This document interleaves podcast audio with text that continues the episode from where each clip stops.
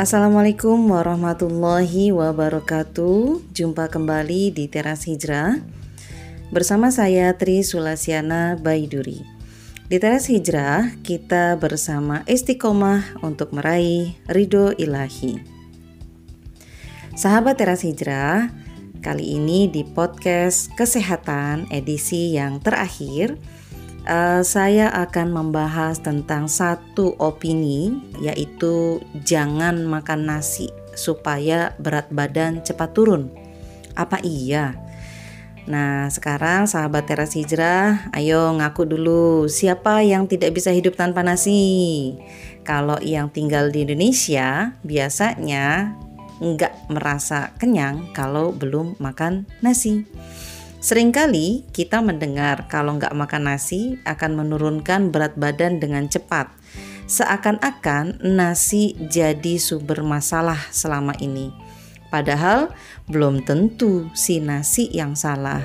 Kalau dia dikonsumsi dengan bertanggung jawab, maka efek yang diperoleh justru baik. Jadi, tim pemakan nasi jangan berkecil hati ya kita akan kupas tentang apa iya jangan makan nasi supaya berat badan cepat turun? Saya ambil informasi ini dari Instagramnya Dr. Kurnia Sitompul. Nasi hanyalah salah satu dari banyak jenis karbohidrat.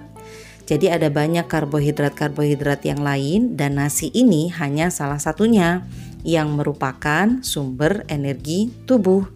Jadi masih ada loh sumber karbohidrat lain seperti mie, roti, pasta, ubi, jagung, kentang, dan gandum.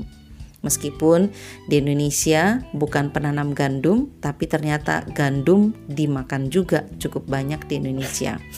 Bahkan sayur dan buah-buahan juga mengandung karbohidrat loh. Keberadaan karbohidrat, protein, lemak, sayur, dan buah dalam diet sehari-hari bagaikan sepasang kekasih.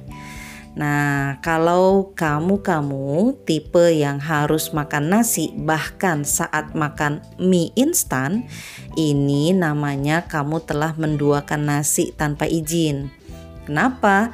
Karena nasi itu eh karena nasi atau mie, dia butuh yang lain, bukan sesama karbohidrat.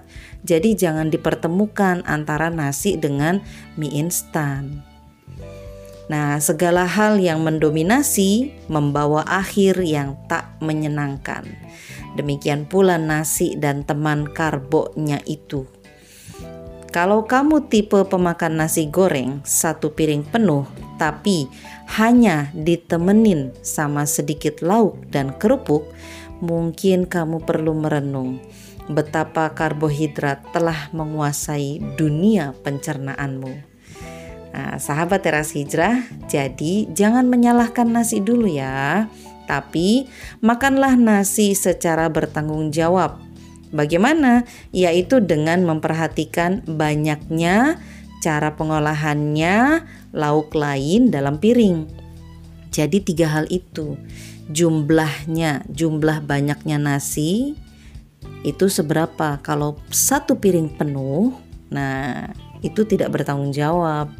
Cara pengolahannya, kalau cara pengolahannya nasi yang digoreng saja, nasi yang digulung saja, nasi yang dicampur telur dadar saja, nah itu berarti masih belum bertanggung jawab juga.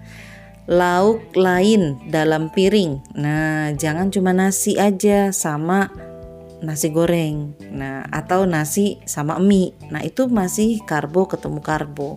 Tapi hadirkan juga lauk lain di dalam piring, jangan hanya karbo.